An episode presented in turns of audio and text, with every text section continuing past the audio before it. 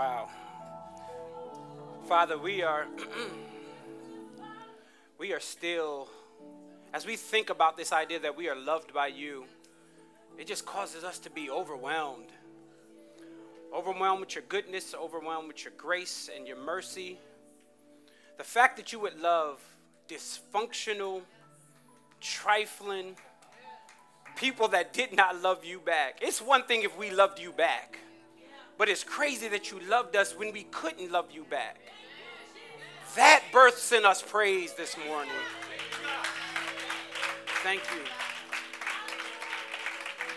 And Lord, this morning as we move into a time of thanksgiving, may that be the primary source of our thanksgiving, that we're loved by you, oh God. It's greater than any other love that we can experience on this earth. Father, I love my children. I love my wife. But it pales into comparison for your love for us. Thank you, Lord. And I pray that that would guide the rest of our time and the remainder of our gathering, that we would focus on the love that is best seen at the cross of Christ. It's in Christ's name we pray. Amen. Amen. Good morning. How y'all doing? Man, y'all seem energetic this morning. I'm loving it. It's that food last night. Listen, man, we had a great time last night at our, our Friendsgiving. We really did. Um, you know, one, of the things I love about our church is the ethnic diversity of our church. And that shows up at a potluck. We had uh, Haitian rice. Come on. We had some empanadas. We had Spanish rice. We had jerk chicken. We had, I mean, it was, I mean, for real. I was in a food coma last night. It was great. And I, I want to move to, to quickly and publicly uh, just thank a few people. First of all, thank you to all of our volunteers, anyone that volunteered. Can we thank God? Amen. There were people here early, early yesterday that helped to set up and uh, make sure things were together. And then there were people here late last night. I mean, I, I legitimately had to call Miss Carol and, and beg her to leave last night because she wanted to stay here and just continue cleaning up. But I, am grateful for all of our volunteers. And uh, I just saw Lanisha walk in. Can you guys help me thank God for Lanisha? She's in the back. Wave your hand, Lanisha. I know she don't like this. Amen. I want to publicly thank her. She, uh, she helped to, she provided leadership and helped to coordinate everything last night. She ran point guard, and so we're grateful for her and, and for her contribution. Uh, listen, I'm eager to preach the word of God, and I don't have a lot of time to do it. So why don't you do me a favor, grab your devices and your Bibles, whatever you have, and meet me in Exodus chapter 1. Somebody that loves Exodus. Exodus chapter 1. If you're having a hard time finding it, go to Genesis and flip to the next book, and you will see Exodus 1. Uh, anybody have a, the, the new iPhone? I'm just curious. Okay. A couple of them? Okay. All right. You read your, I'm expecting a, in, a growth in tithes and offering from you. I set y'all up. You see how I did that, right? All right. Grab your devices, though. Meet me in Exodus 1. This is what we're going to do. We're going to be in verses 15 to 22. You guys know we've been going through uh, an entire series. We actually just finished a few weeks ago an entire series on the book of First Peter. Um, and we are in between books. We feel most comfortable in books, but in between books, we're doing some standalones. And so this is a standalone uh, sermon. Last week, we got to talk about forgiveness. And this week, I think there is something so profound in, uh, in this story.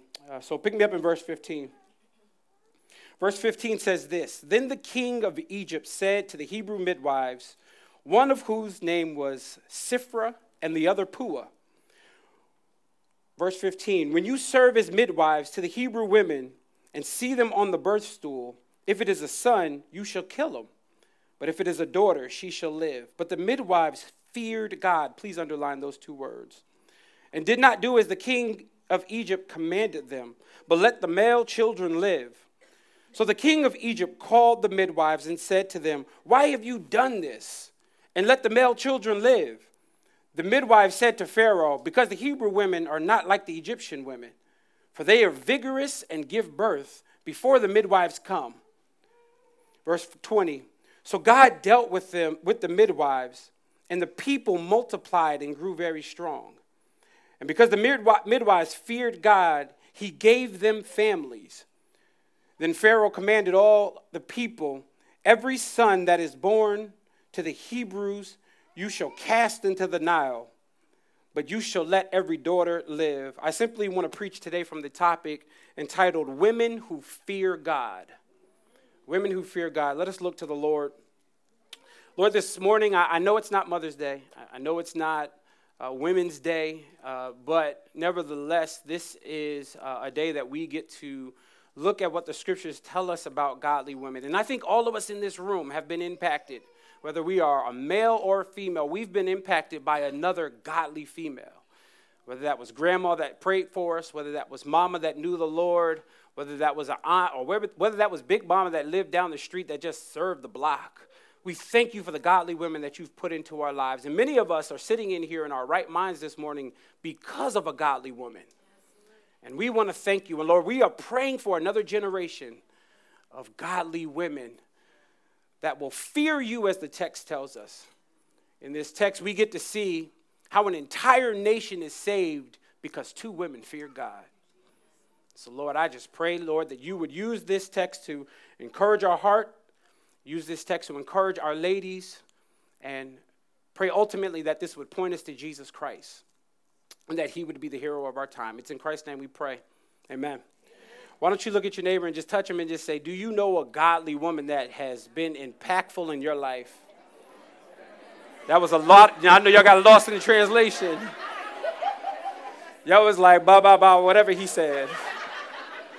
Amen. Women who fear the Lord. Since becoming a believer, um, in, in the mid 20s, my, my mid 20s, since becoming a believer, I have been really, really impacted and been privileged to be around some really, really godly ladies. When I first became a believer, I had, man, just an insatiable, insatiable thirst for the Word of God. And it wasn't long till that thirst led me from just reading and studying the Word of God to teaching the Word of God. And the first group of people that I got to teach the Word of God to was a Sunday school at a church that I used to go to. And it was a, an adult class for Sunday school. And everybody in the class was old ladies. Everybody. My, my wife would tell you they loved me. I could say whatever I wanted. And they'd be like, baby, that was good. Amen. Amen. There were some godly women, though. And that, that was my first introduction to teaching the Word of God was to a group of old ladies. And, and later on, you know, I, I moved into the inner city of Philadelphia and started to serve and, and was a member of a church, uh, our mother church, Epiphany Fellowship in Philadelphia. And I started a, a small group by the covering of the church. We got to start a small group in the West Philly section. I see Anna here, she was part of that group. Uh, in the West Philly section of Philadelphia. And when we first started the group, I kid you not, it did not feel like a small group. It felt like a woman's Bible study because there was no men in the group. It was just me. Uh, and if you fast forward even to today, if you look around this room now, if you look around the room in the second gathering, you will note that our church is predominantly female. Now, before you guys judge me and say you just lack manliness and connecting with brothers, uh, I, I don't know what it is, but nevertheless, down through the years, having the ability to spiritually lead godly women has really birthed in my spirit a desire to see them to fear the Lord, a real genuine fear of the Lord. And in our text this morning, in our passage, we get to see that. We get to see how impactful God fearing women can be. Now, brothers, don't check out. I know that you're like, man, this has nothing to do with me, but this has everything to do with you as well. Uh, because some of you brothers, especially you single ones, when you're looking for a woman who you want to date or who you want to marry, looking for a godly woman, a God fearing woman is extremely important. And in our text this morning, we get to see that. In the preceding verses, we haven't read them just because we didn't have a lot of time to do so.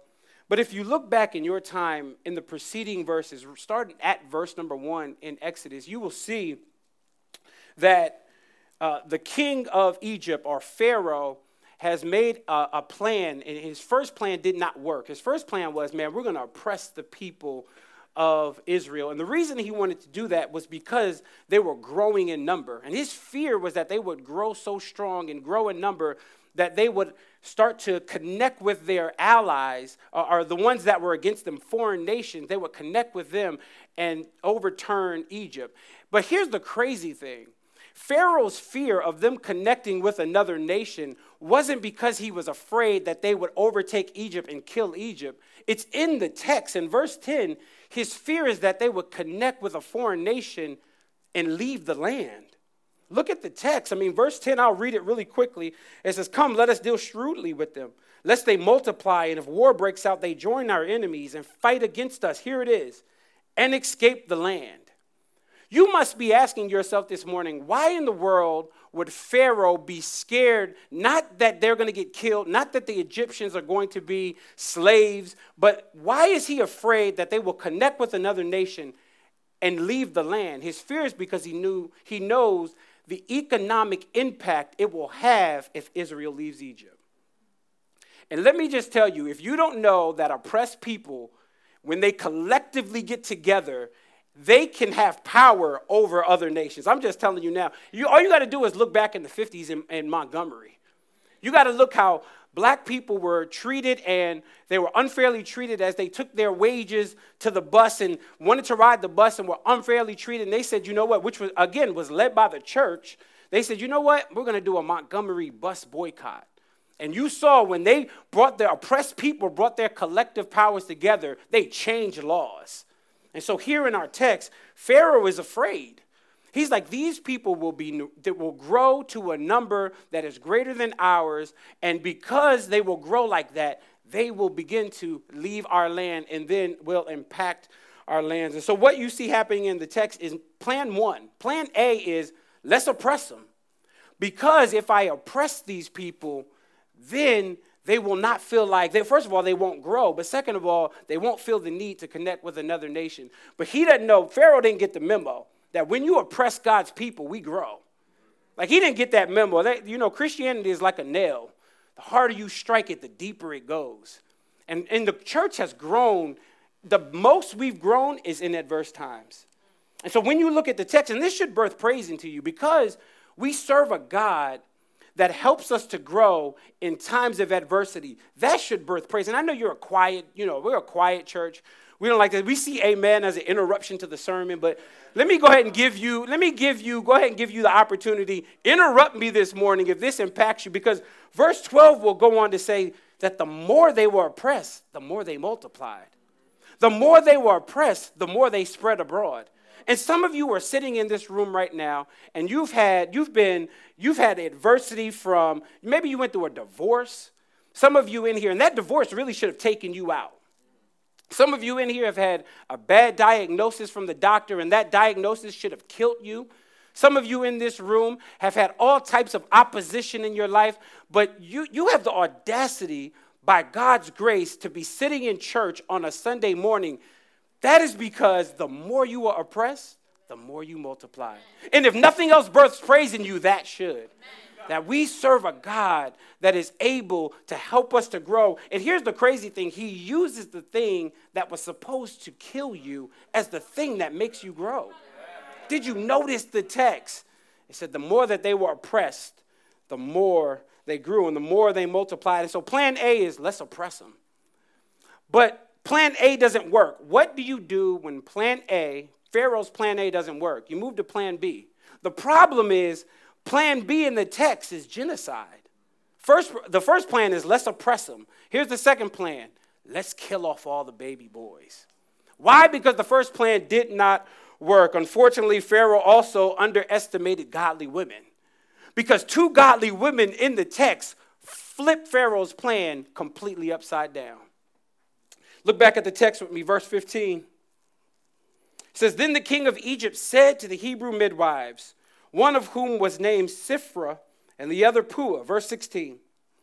When you serve as midwives, this is what the king said, when you serve as midwives to the Hebrew women, and you see them on the birth stool, if it is a son, you shall kill him. But if it is a daughter, she shall live. I don't know if you've picked this up, and maybe you will in your time of reading through the entire chapter. But at least four times in this chapter, Moses, which is the author of Exodus, has referred to God's people as Israel. He did it in verse 1, he did it in verse 19, I mean, verse 9, he did it in verse 12, he did it in verse 13, and finally he gets to verse 15, and he does not call them Israel, but he calls them Hebrews. Now, before you think there is a different in point here or a different definition, there is no difference in the definition. Hebrews, Israelites is the same. It's not two different groups of people. I don't want us to be confused. It's almost like in the text it says Pharaoh. but it also says king of Egypt. That's not two different kings, it's the same person. So the text now says Hebrews instead of Israelites, but either way, he is referring to God's people. The genocide that was happening was not just regular genocide, it was genocide targeted to God's people. But the text tells us this morning that there were two midwives, not just midwives, but look at the text, verse 15. Then the king of Egypt said to the Hebrew midwives, the original translation may be a little hard to translate into English. We do not know for sure if this was saying that the midwives who were uh, who were midwives to Hebrews, in other words, they may have been Hebrews themselves, or is it saying midwives to the Hebrews? We don't know for sure. In other words, they might have been Egyptians. And these two Egyptian ladies might have feared God. Maybe it was interactions with the Israelites and they knew who, who the Israelites' God were, was. It could have been something like that. Either way, and I think it's the latter, to be honest with you. Why? Because later on we're going to see that these two ladies have intimate knowledge to how the Egyptian women give birth. Not only that, we, we can't think it's realistic for two Hebrew women to be midwives of their own people and kill their own babies. We can't think that they'll aid Pharaoh in this process. But neither, it doesn't matter. It really doesn't matter if they were Hebrews or if they're Israelites. Here's what matters, or if they were Egyptians. Here's what matters. What matters is that the king, the most powerful man in the nation, comes to them and gives them a direct order, and they do not obey him. Can we understand that this is treason? Like, I think we read this and it's like, oh, okay, that's not a big deal. They obeyed God, they didn't obey man. No, this is not just any man they didn't obey. This is the most powerful man, and disobeying him is automatic death. But they disobeyed him. Why? The text tells us because they feared God. He says to them, kill the baby boys. That's what Pharaoh says to these two women. And we have to note that this plan of genocide, number one, is demonic. Like anytime you can expect someone else to kill a child, that is demonic. It is only a demented mind that is been touched by a demon that will say, kill children. Not only is it demonic, but it's irrational. Like, think of how stupid this plan is. There's a quote that says, Evil is mean, but it's also stupid. Let me tell you how stupid this plan is. Watch what Pharaoh is saying. He says, kill all the baby boys. But keep in mind, the Hebrews are in captive in Egypt simply to build the city. That's what they're there for. So if you kill off all the male boys, you're talking two generations later, you will have nobody to build the city. Do you see how stupid and irrational the plan is? But even though it's stupid, even though it's irrational, this plan of trying to stop them from multiplying should work. Even though you're not going to have workers, you won't be able to reproduce. And so, other in other words, this multiplication that was happening amongst the Hebrews will not work anymore. Why won't it work? Because of this plan. Oh, wait, but in the text, it's going to work because there's two ladies that fear God. Like, do not underestimate. We move too fast in the story, the Exodus story. We move too fast to the parting of the Red Sea. We move too fast to the manna. We move too fast to the water being, being the, the water coming out the rock. We move too fast to the cloud that guided Israel through the wilderness. But all of that takes place, please understand, because of two godly women. We won't have the rest of Exodus. Forget that. This is going to really blow your mind. We wouldn't have the book of Exodus if these two women did not fear God because Moses wrote it. And we're going to see the next chapter. Moses is now born. He was born in a time where these two women said, I'm not going to obey the king. Do we understand how important you godly women are? We get five books of the New Testament Genesis, Exodus, Leviticus, Numbers, Deuteronomy, what you would call the Pentateuch. We get it because Moses wrote it, and Moses wrote it because he was born. He was born because of two godly women. You got to understand how impactful godly women are. So, our text tells us this morning that there are two women that are presented in our text, and they give us their names, which is crazy. They give us their occupation first. They're Hebrew midwives, one of whom was named was Shiphrah, and the other was Puah. Verse 16 When you serve as a midwife to the Hebrew women, and you see them on the birth stool, if it is a son, kill him. But if it is a daughter, she shall live. Verse 17. But the midwives feared God and did not do as the king of Egypt commanded, but they let the male children live. I'm just wondering in this room, this text talks about a woman fearing God. That just means that they were in submission to God. They were in awe of God. They were marveling at the work of God. Is there any ladies in here that genuinely can say, I fear God? Okay, if there is, I need you to talk back this morning. Is there any ladies in the room that can say, I fear God? Your fear of God should show up in your choices. They had a choice before them. Am I going to fear God and show how I fear Him, or am I going to obey this king? And the crazy thing is, there, here's the deep part. Yes, they feared God. Here's a practical part. I wish I had something deeper, but I don't. Here's how practical this is. Not only did they fear God, but they let God use their occupation in doing it. Notice this. Again, when the text introduces the, us to these two ladies, it does not give us their name first. When the text introduces it, us to them, it says that they are Hebrew midwives.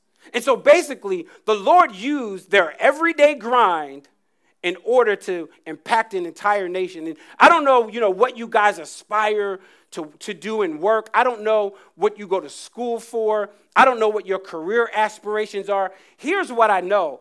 Your whatever you do, whatever context it is, you have the ability to impact other people just by doing your daily grind, but focusing on the Lord and fearing God. They were working.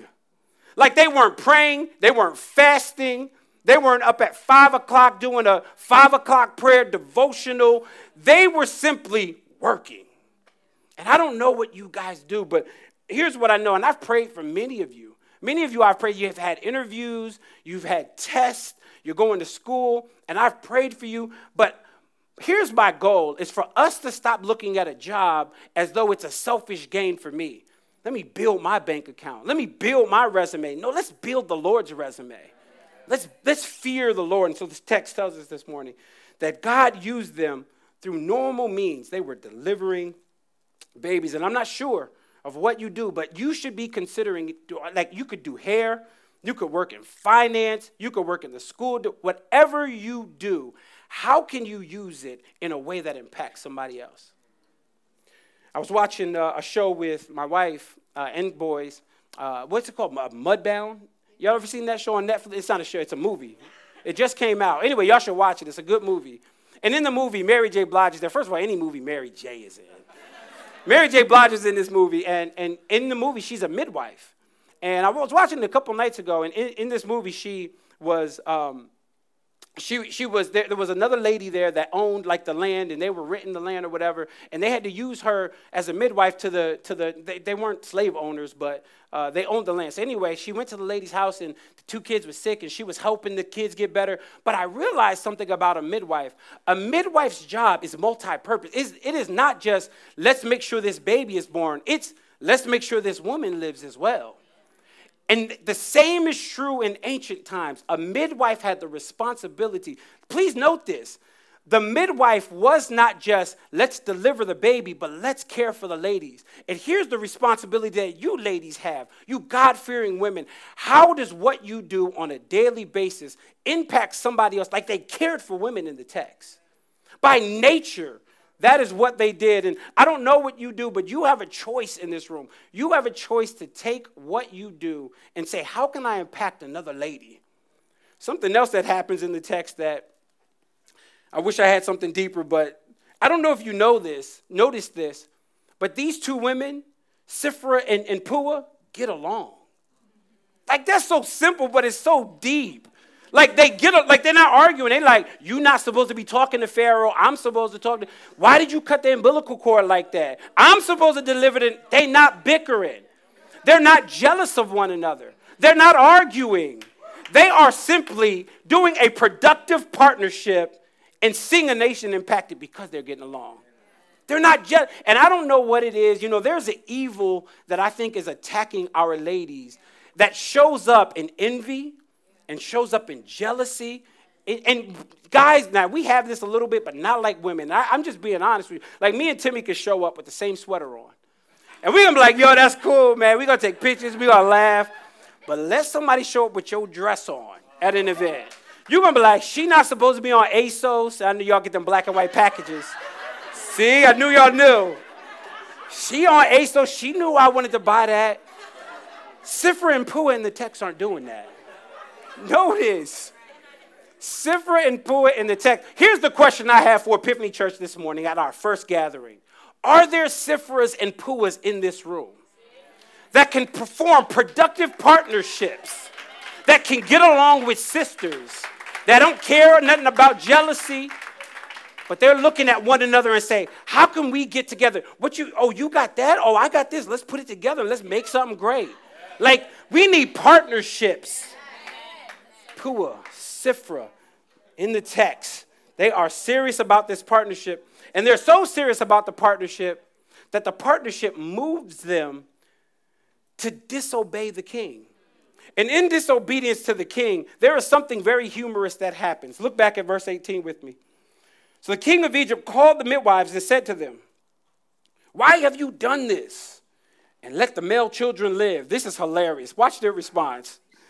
And the midwife said to Pharaoh, Because the Hebrew women are not like the Egyptian women, for they are vigorous and they give birth before the midwives come. So, in other words, the king comes to them. He's like, Why did this happen? The midwife's like, Well, what had happened was when we get there, they already had the children. Now, here's the crazy thing that, that I've been pondering all week. Was this a lie? Because if, you know, if it, if it's a lie, I'm confused because God blesses it. Now, I'm not saying God can't bless it. He might have blessed it because they were protecting lives. He certainly blessed Rahab when she lied about the spies in her house. And so, yes, of course, God can cover this. But I want to present to you an alternative thought. And I'm not adding to the text, I'm just presenting something different here. What if they weren't lying? What if Pharaoh said, "Kill all the boys," and God said, "Oh, you think you you think you got more power than me?"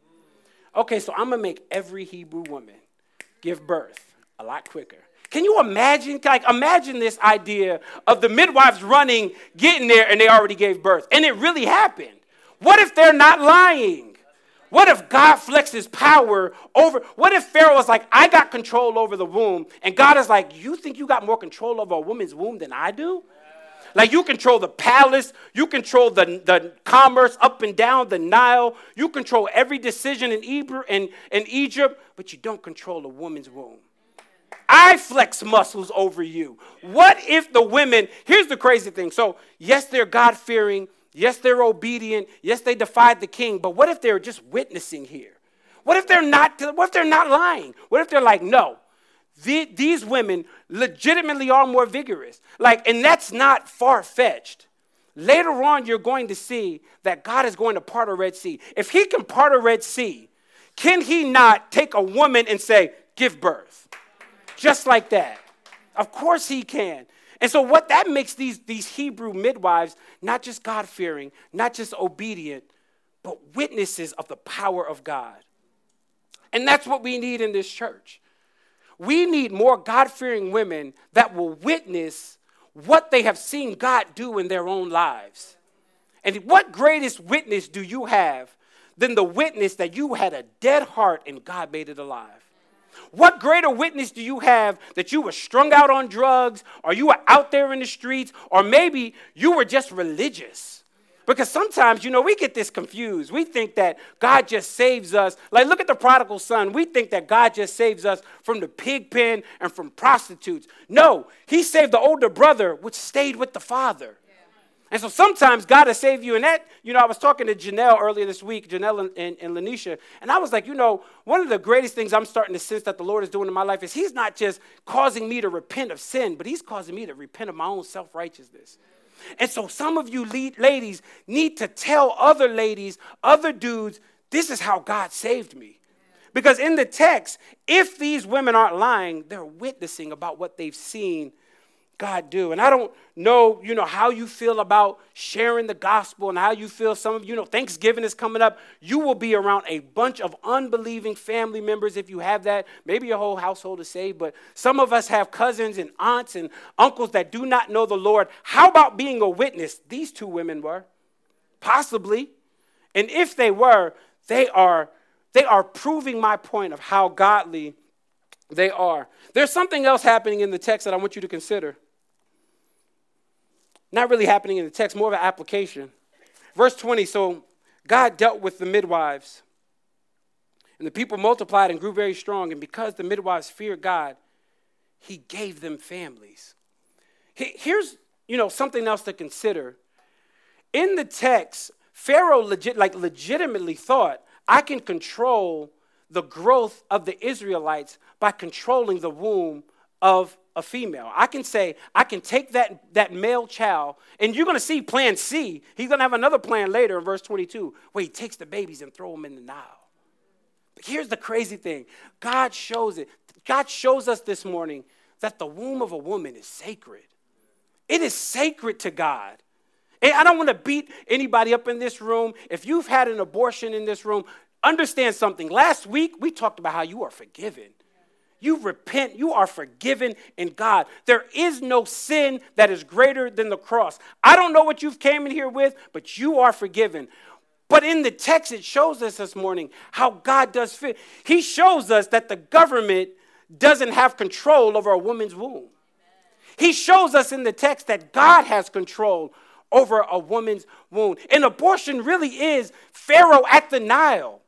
Abortion is, is, is Pharaoh trying to kill the baby boys. And some of you in here, I don't want to beat you up because in reality, it's not just the ladies. A lot of times, abortion happens because men aren't stepping up to the game. A lot of times, men are in the game saying, you know what, let's go ahead and abort. And only humans, only humans will say, like you've never seen a, boar, a bird abort, abort a bird. You've never seen an alligator say, I don't want these eggs. Let's abort these eggs.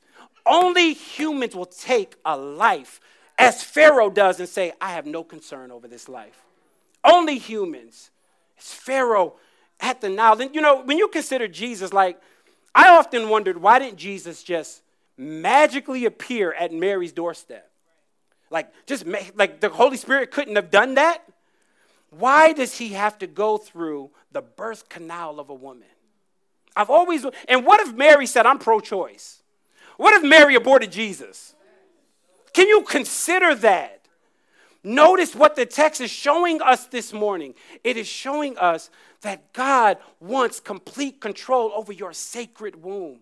And if you've had that, if you've had an abortion, I'm not beating you up. Consider going forward how God feels about babies being aborted. How God feels about the Pharaoh saying, kill all the baby boys.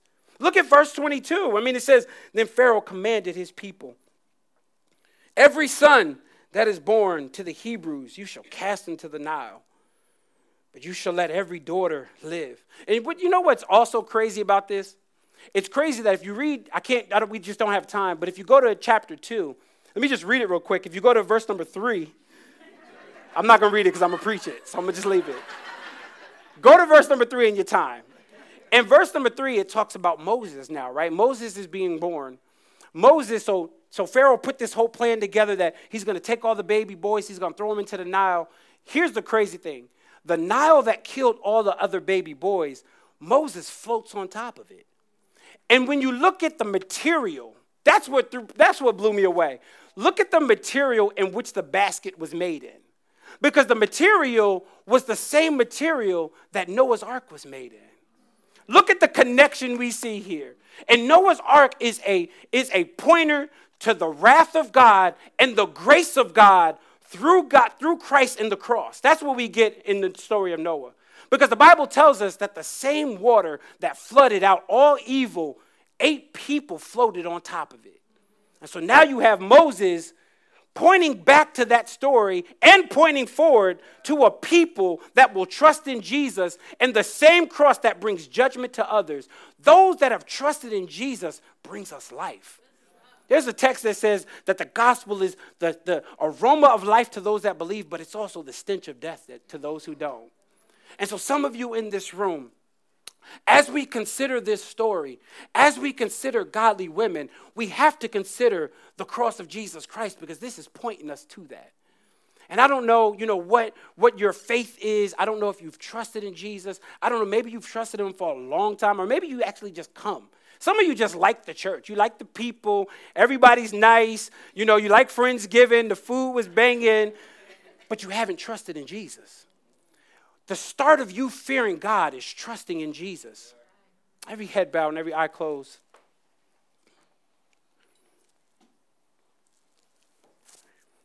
You ladies, uh, my, my hope and prayer this morning is that you would consider your occupation and the things that you do on a daily basis, that you would consider how can God use these things?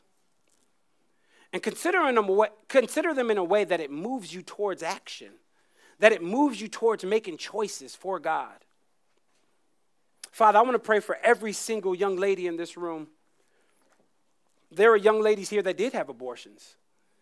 There are young ladies here that, that want to trust you, but don't have people around them. Every time they want to trust you, the cares of life pluck them out. There are women here that want to make choices that are bold, but they fear Pharaoh. And so, Father, this morning I pray that you would move us past this fear of Pharaoh and you would move us to a fear of you. Because it is, on, it is only in fearing you that more women will impact nations. Father, an entire nation was impacted because of these women. And I pray that you would birth that in this room. I also pray that you would birth a sense of repentance. Because the reality is, it, it, almost sounds easy to defy Pharaoh, but the reality is, some of us in this room, that is a hard thing for us to do. Help us to identify our Pharaohs. Help, help us to identify the things that we fear more than you. And all of us have them. Help us to identify them this morning. I pray that we will bring you glory by our choices, by our actions, and by our decisions. It's in Christ's name we pray. Amen.